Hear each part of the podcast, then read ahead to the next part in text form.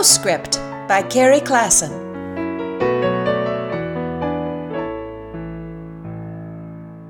I want to start out by making it clear that I have nothing against cowboys.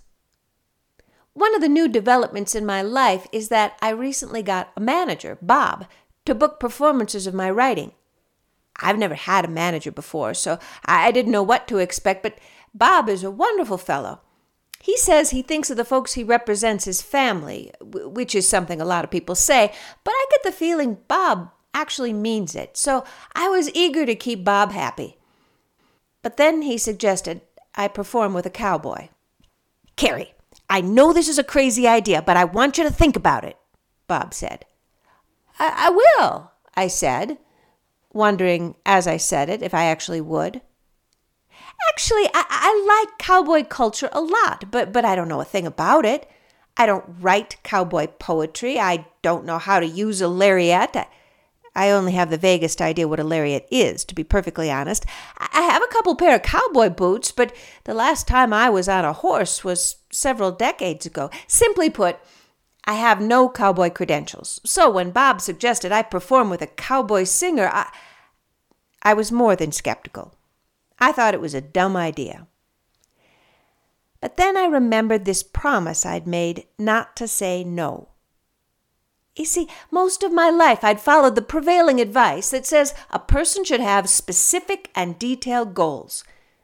But then my life fell apart. After both my husband and my company dumped me, I realized that I actually knew very little about who I was or what it was I wanted out of life going forward. I tried to start over again. I tried to create the kind of detailed dreams I had dreamt when I was in my 20s.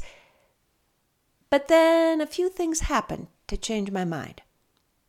First, I noticed that most of the really interesting things that were happening to me had not happened because I planned them. They happened by chance. The second thing was that I realized there wasn't a lot of time whatever it was that I still wanted to do in my life, I would be well advised to get going because I'd been running the meter for a while by now. The third thing was that I met my best girlfriend, Angel, who served as my unpaid life coach and constantly reminded me how important it was to say yes, even when no was much easier to say.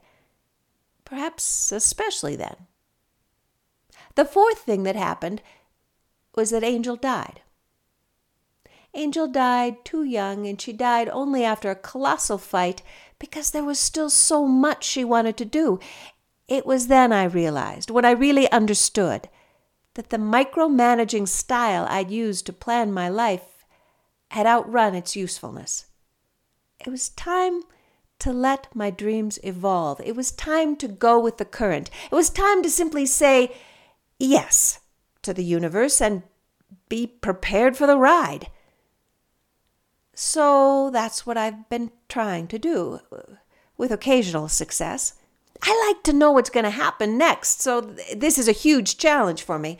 Then, just when I think I'm sort of getting the hang of it, my manager, Bob, suggests I perform with a cowboy.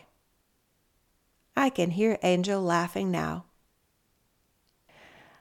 I'll be performing next week in New York City with a cowboy. Wish me luck. Till next time, Carrie.